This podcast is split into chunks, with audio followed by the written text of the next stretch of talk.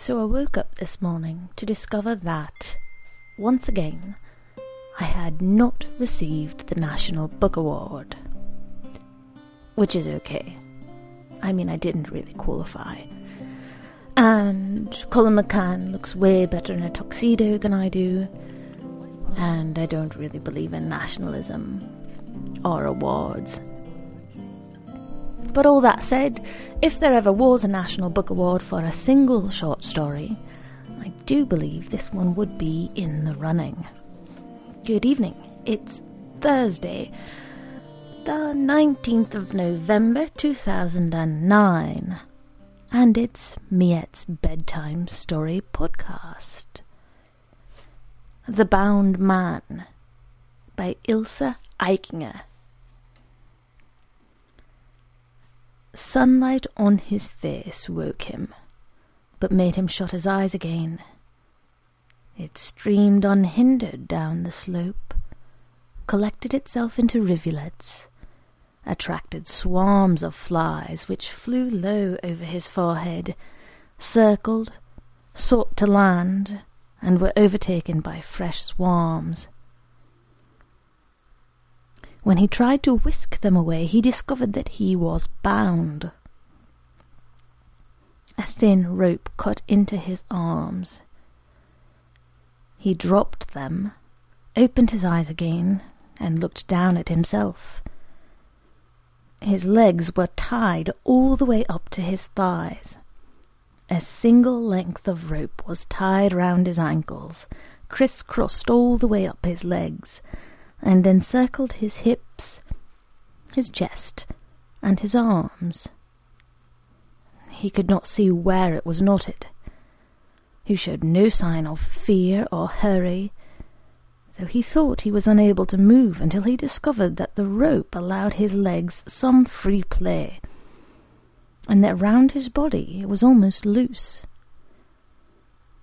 His arms were tied to each other, but not to his body, and had some free play too.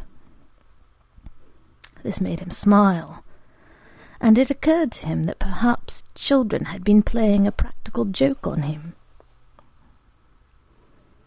He tried to feel for his knife, but again the rope cut softly into his flesh. He tried again, more cautiously this time, but his pocket was empty. Not only his knife, but the little money that he had on him, as well as his coat, were missing. His shoes had been pulled from his feet and taken too. When he moistened his lips, he tasted blood, which had flowed from his temples down his cheeks, his chin, his neck, and under his shirt. His eyes were painful. If he kept them open for long, he saw reddish stripes in the sky. he decided to stand up. He drew his knees up as far as he could, rested his hands on the fresh grass, and jerked himself to his feet. An elder branch stroked his cheek. The sun dazzled him, and the rope cut into his flesh. He collapsed to the ground again, half out of his mind with pain, and then tried again. He went on trying until the blood started flowing from his hidden wheals. Then he lay still again for a long while and let the sun and the flies do what they liked. When he awoke for the second time, the elder bush had cast its shadow over him, and the coolness stored in it was pouring from between its branches. He must have been hit on the head. Then they must have laid him down carefully, just as a mother lays her baby behind a bush when she goes to work in the fields. His chances all lay in the amount of free play allowed him by the rope. He dug his elbows into the ground and tested it. As soon as the rope tautened, he stopped and tried again more cautiously. If he had been able to reach the branch over his head, he could have used it to drag himself to his feet, but he could not reach it. He laid his head back on the grass, rolled over, and struggled to his knees. He tested the ground with his toes, and then managed to stand up almost without effort. A few paces away lay the path across the plateau, and among the grass were wild pinks and thistles in bloom. He tried to lift his foot to avoid trampling on them, but the rope around his ankles prevented him. He looked down at himself. The rope was knotted at his ankles and ran round his legs in a kind of playful pattern. He carefully bent and tried to loosen it, but, loose though it seemed to be, he could not make it any looser. To avoid treading on the thistles with his bare feet, he hopped over them like a bird. The cracking of a twig made him stop. People in this district were very prone to laughter. He was alarmed by the thought that he was in no position to defend himself. He hopped on until he reached the path. Bright fields stretched far below. He could see no sign of the nearest village, and if he could move no faster than this, night would fall before he reached it. He tried walking, and discovered that he could put one foot before another if he lifted each foot a definite distance from the ground, and then put it down again before the rope tautened. In the same way, he could actually swing his arms a little. After the first step, he fell. He fell right across the path and made the dust fly. He expected this to be a sign for the long suppressed laughter to break out, but all remained quiet. He was alone. As soon as the dust had settled, he got up and went on. He looked down and watched the rope slacken, grow taut, and then slacken again.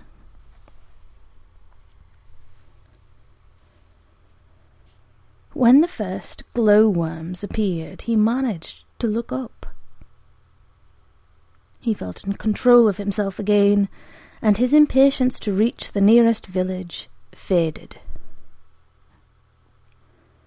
Hunger made him light-headed. And he seemed to be going so fast that not even a motorcycle could have overtaken him. Alternatively, he felt as if he was standing still, and that the earth was rushing past him like a river flowing past a man swimming against the stream. The stream carried branches which had been bent southwards by the north wind, stunted young trees, and patches of grass with bright, long stalked flowers. It ended by submerging the bushes and the young trees, leaving only the sky and the man above water level. The moon had risen and illuminated the bare, curved summit of the plateau. The path, which was overgrown with young trees, the bound man making his way along it with quick, measured steps, and two hares which ran across the hill just in front of him and vanished down the slope. Though the nights were still cool at this time of the year, before midnight the bound man lay down at the edge of the escarpment and went to sleep. In the light of morning, the animal tamer who was camping with his circus in the field outside the village saw the bound man coming down the path, gazing thoughtfully at the ground. The bound man stopped and bent down. He held one arm out to help keep his balance, and with the other he picked up an empty wine bottle. Then he straightened himself and stood erect again. He moved slowly to avoid being cut by the rope, But to the circus proprietor, what he did suggested the voluntary limitation of an enormous swiftness of movement. He was enchanted by its extraordinary gracefulness, and while the bound man looked about for a stone on which to break the bottle, so that he could use the splintered neck to cut the rope, the animal tamer walked across the field and approached him. The first leaps of a young panther had never filled him with such delight. Ladies and gentlemen, the bound man! His very first movements let loose a storm of applause, which out of sheer excitement caused the blood to rush to the cheeks of the animal tamer standing at the edge of the arena. The bound man rose to his feet. His surprise whenever he did this was like that of a four footed animal which has managed to stand on its hind legs. He knelt, stood up, jumped, and turned cartwheels. The spectators found it as astonishing as if they had seen a bird which voluntarily remained earthbound and confined itself to hopping. The bound man became an enormous draw his absurd steps and little jumps, his elementary exercises in movement, made the rope dancer superfluous. His fame grew from village to village, but the motions he went through were few, and always the same. They were really quite ordinary motions, which he had continually to practice in the daytime in the half dark tent in order to retain his shackled freedom in that he remained entirely within the limits set by his rope, he was free of it. It did not confine him, but gave him wings and endowed his leaps and jumps with purpose, just as the flights of birds of passage have purpose when they take wing in the warmth of summer, and hesitantly make small circles in the sky. All the children of the neighbourhood started playing the game of bound man. They formed rival gangs, and one day the circus people found a little girl lying bound in a ditch with a cord tied round her neck so that she could hardly breathe. They released her, and at the end of the performance that night the bound man made a speech. He announced briefly that there was no sense in being tied up in such a way that you could not jump. After that, he was regarded as a comedian grass and sunlight, tent pegs driven into the ground and then pulled up again, and on to the next village. Ladies and gentlemen, the bound man. The summer mounted towards its climax. It bent its face deeper over the fish ponds in the hollows, taking delight in its dark reflection, skimming the surface of the rivers and made the plain into what it was Everyone who could walk went to see the bound man. Many wanted a close up view of how he was bound. So the circus proprietor announced after each performance that anyone who wanted to satisfy himself that the knots were real and that the rope was not made of rubber was at liberty to do so. The bound man generally waited for the crowd in the area outside the tent. He laughed or remained serious and held out his arms for inspection. Many took the opportunity to look him in the face. Others gravely tested the rope, tried the knots on his ankles, and wanted to know exactly how the lengths compared with the length of his limbs.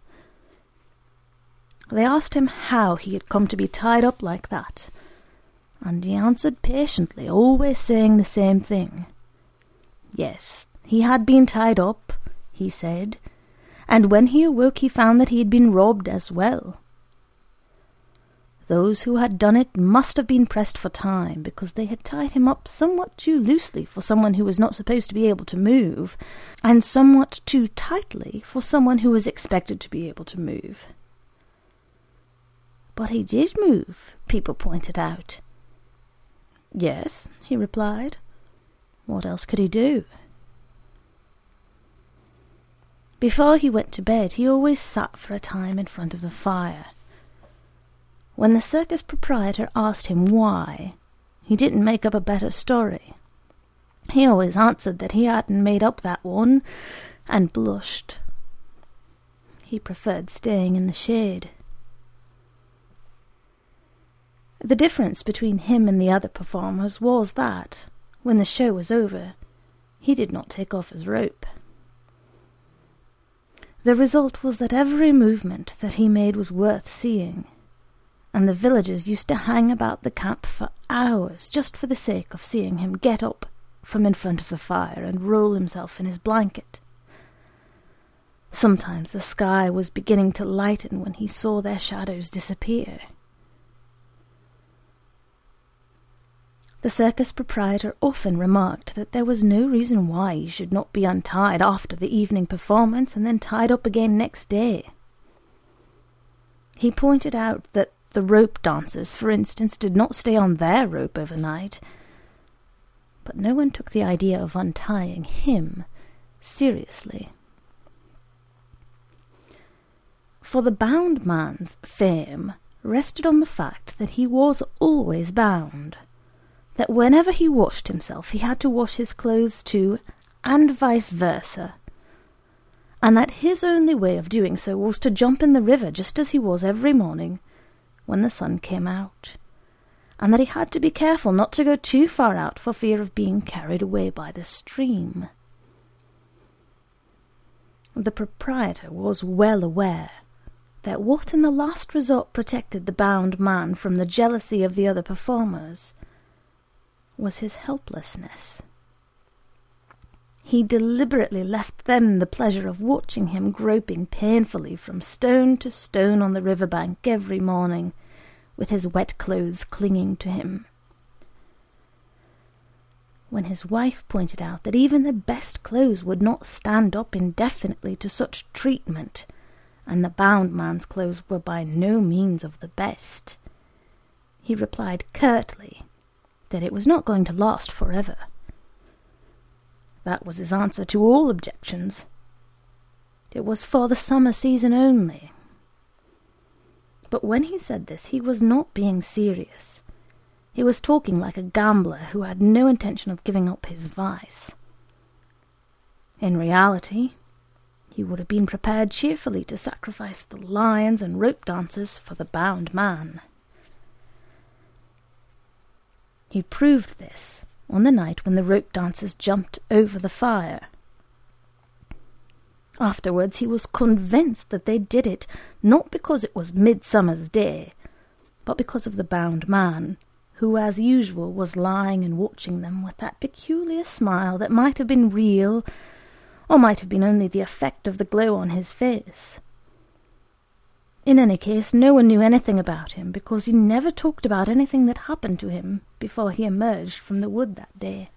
But that evening, two of the performers suddenly picked him up by the arms and legs, carried him to the edge of the fire, and started playfully swinging him to and fro, while two others held out their arms to catch him on the other side. In the end, they threw him but too short. The two men on the other side drew back. They explained afterwards that they did so the better to take the shock. The result was that the bound man landed at the very edge of the flames and would have been burned if the circus proprietor had not seized his arms and quickly dragged him away to save the rope which was starting to get singed. He was certain that the object had been to burn the rope. He sacked the four men on the spot. A few nights later, the proprietor's wife was awakened by the sound of footsteps on the grass and went outside just in time to prevent the clown from playing his last practical joke. He was carrying a pair of scissors. When he was asked for an explanation, he insisted that he had no intention of taking the bound man's life, but only wanted to cut his rope because he felt sorry for him. But he was sacked too. These antics amused the bound man, because he could have freed himself if he had wanted to whenever he'd liked. but perhaps he wanted to learn a few new jumps first.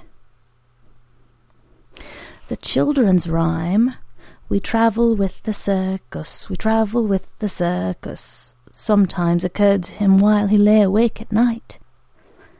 He could hear the voices of spectators on the opposite bank who had been driven too far downstream on their way home. He could see the river gleaming in the moonlight, and the young shoots growing out of the thick tops of the willow trees, and did not think about autumn yet. The circus proprietor dreaded the danger involved for the bound man by sleep. Attempts were continually made to release him while he slept. The chief culprits were sacked rope dancers or children who were bribed for the purpose. But measures could be taken to safeguard against these. A much bigger danger was that which he represented to himself. In his dreams, he forgot his rope and was surprised by it when he woke in the darkness of morning. He would angrily try to get up, but lose his balance and fall back again. The previous evening's applause was forgotten. Sleep was still too near, his head and neck too free.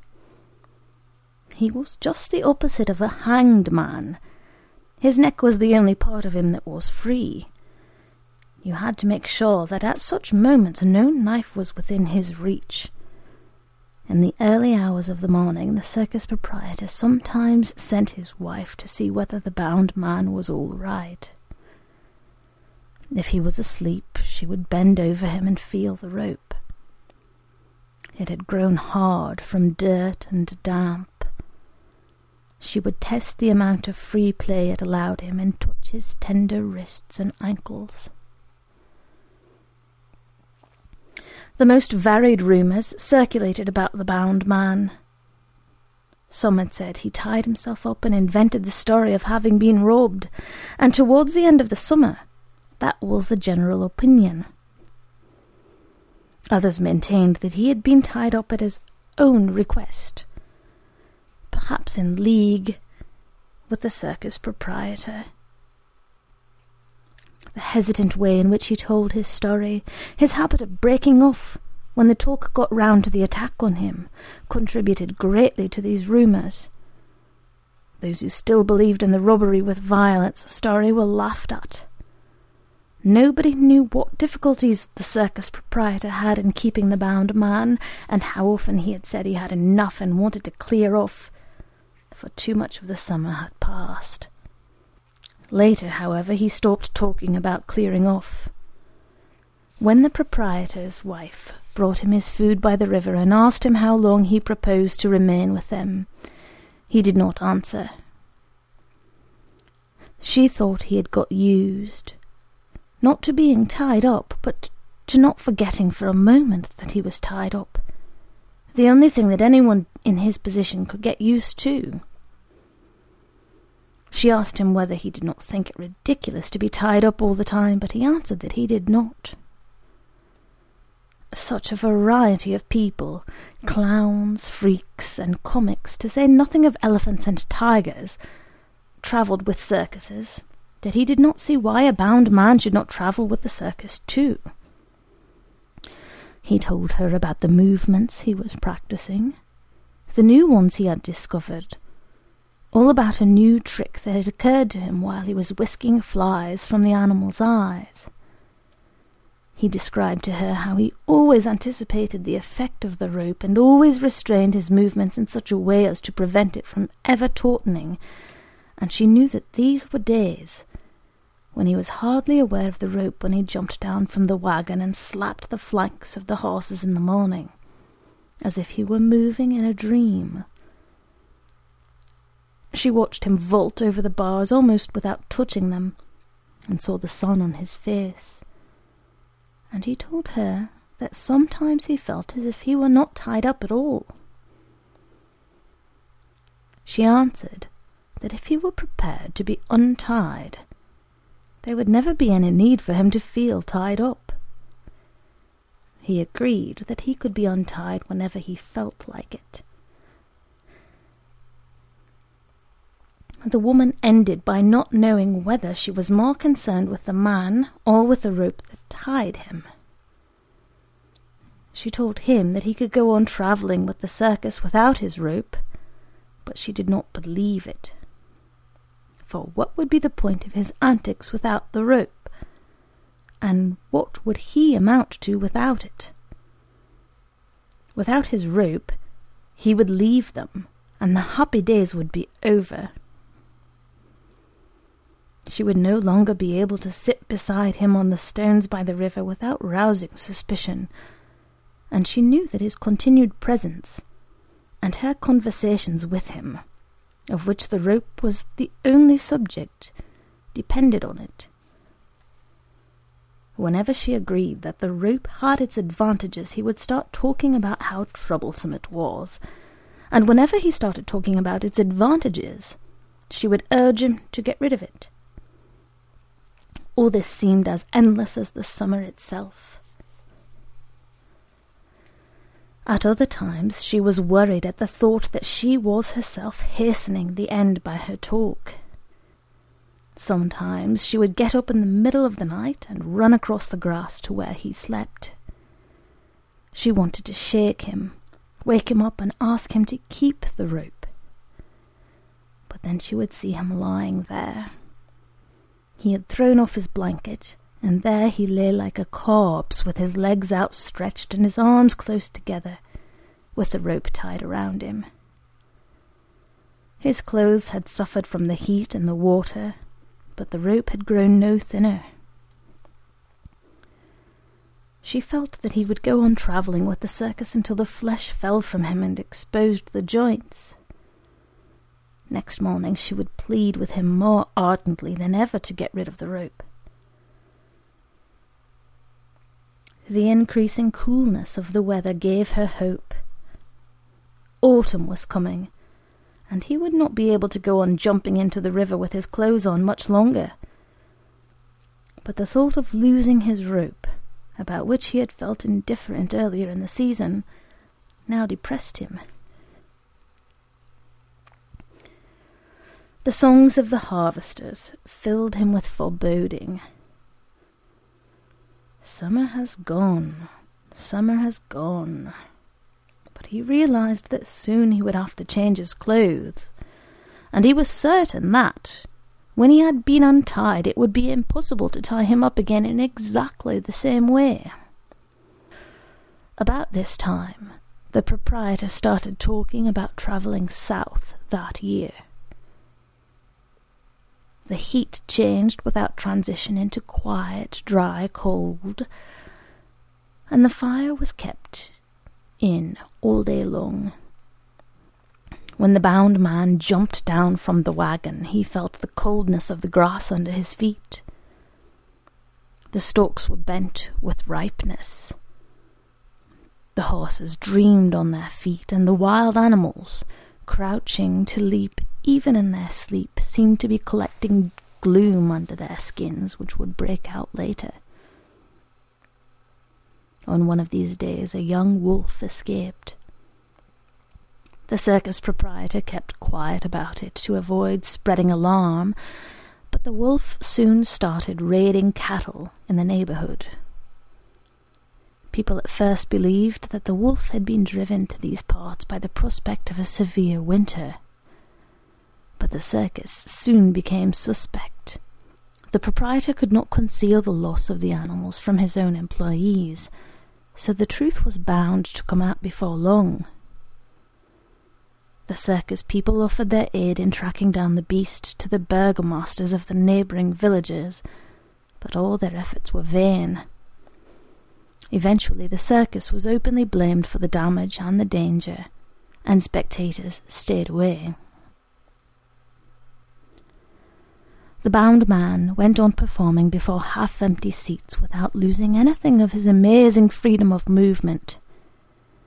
During the day he wandered among the surrounding hills under the thin beaten silver of the autumn sky, and whenever he could, lay down where the sun shone longest. Soon he found a place where the twilight reached last of all, and when at last it reached him, he got up most unwillingly from the withered grass. In coming down the hill, he had to pass through a little wood on its southern slope, and one evening he saw the gleam of two little green lights. He knew that they came from no church window, and was not for a moment under any illusion about what they were. He stopped. The animal came towards him through the thinning foliage. He could make out its shape, the slant of its neck, its tail which swept the ground, and its receding head. If he had not been bound, perhaps he would have tried to run away, but as it was, he did not even feel fear. He stood calmly, with dangling arms, and looked down at the wolf's bristling coat, under which the muscles played like his own underneath the rope. He thought the evening wind was still between him and the wolf when the beast sprang. The man took care to obey his rope. Moving with the deliberate care that he had so often put to the test, he seized the wolf by the throat. Tenderness for a fellow creature arose in him. Tenderness for the upright being concealed in the four footed. In a movement that resembled the drive of a great bird, he felt a sudden awareness that flying would be possible if only one were tied up in a special way.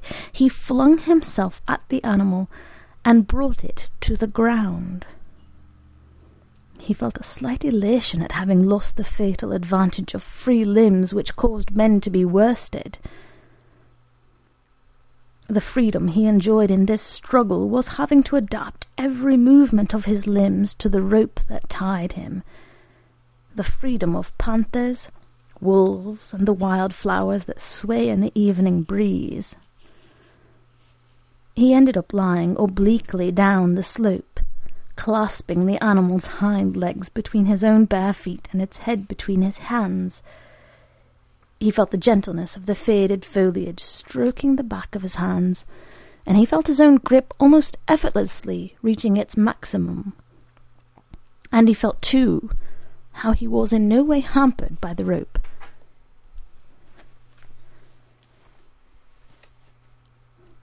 As he left the wood, light rain began to fall and obscured the setting sun. He stopped for a while under the trees at the edge of the wood. Beyond the camp and the river, he saw the fields where the cattle grazed, and the places where they crossed. Perhaps he would travel south with the circus after all. He laughed softly.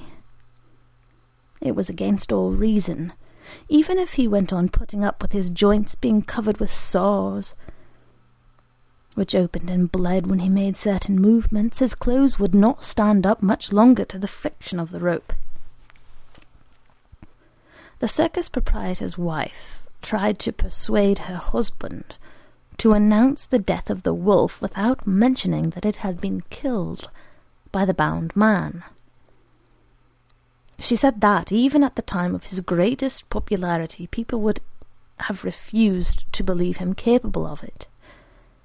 And in their present angry mood, with the nights getting cooler, they would be more incredulous than ever.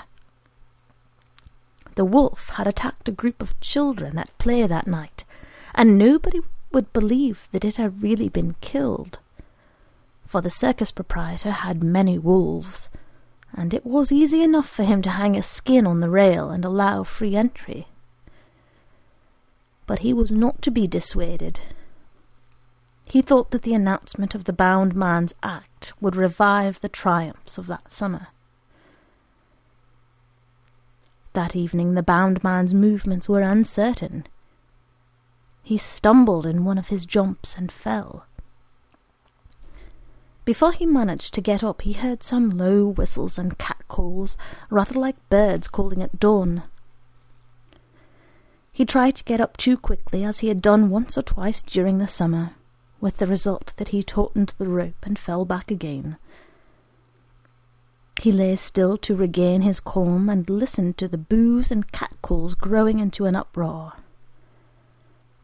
Well, bound man, and how did you kill the wolf? They shouted. And are you the man who killed the wolf? If he had been one of them, he would not have believed it himself. He thought they had a perfect right to be angry.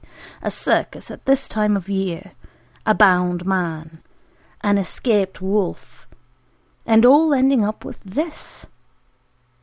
Some groups of spectators started arguing with others, but the greater part of the audience thought the whole thing a bad joke. By the time he had got to his feet, there was such a hubbub that he was barely able to make out individual words. He saw people surging up all around him like faded leaves raised by a whirlwind in a circular valley at the centre of which all was yet still.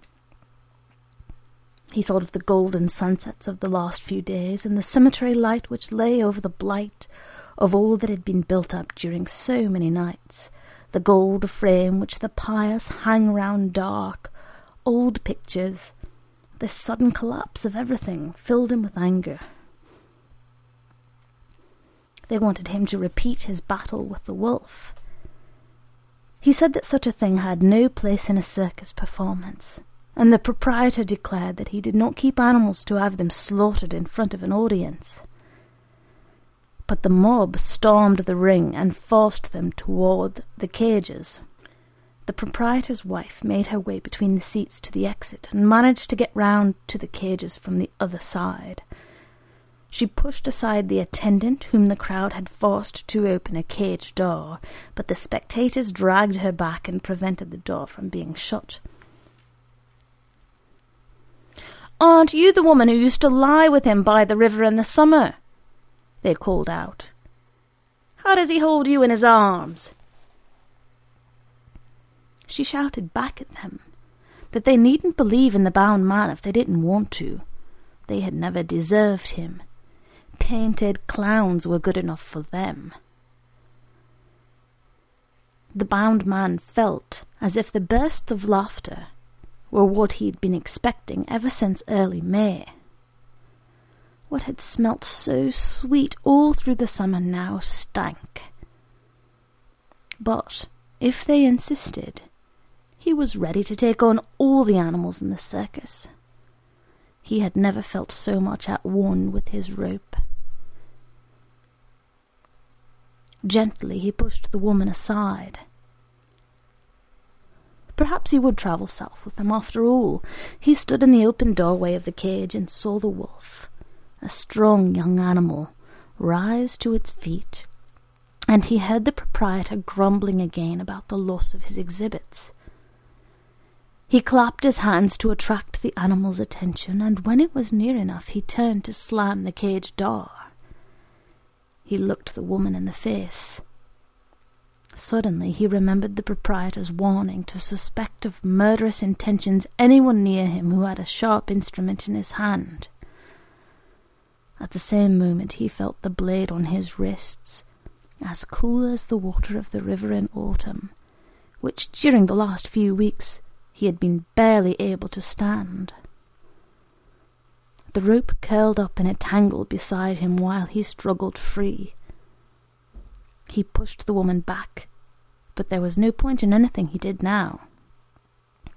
Had he been insufficiently on his guard against those who wanted to release him, against the sympathy in which they wanted to lull him?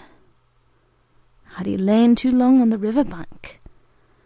If she had cut the cord at any other moment, it would have been better than this. He stood in the middle of the cage and rid himself of the rope like a snake discarding its skin. It amused him now to see the spectators shrinking back.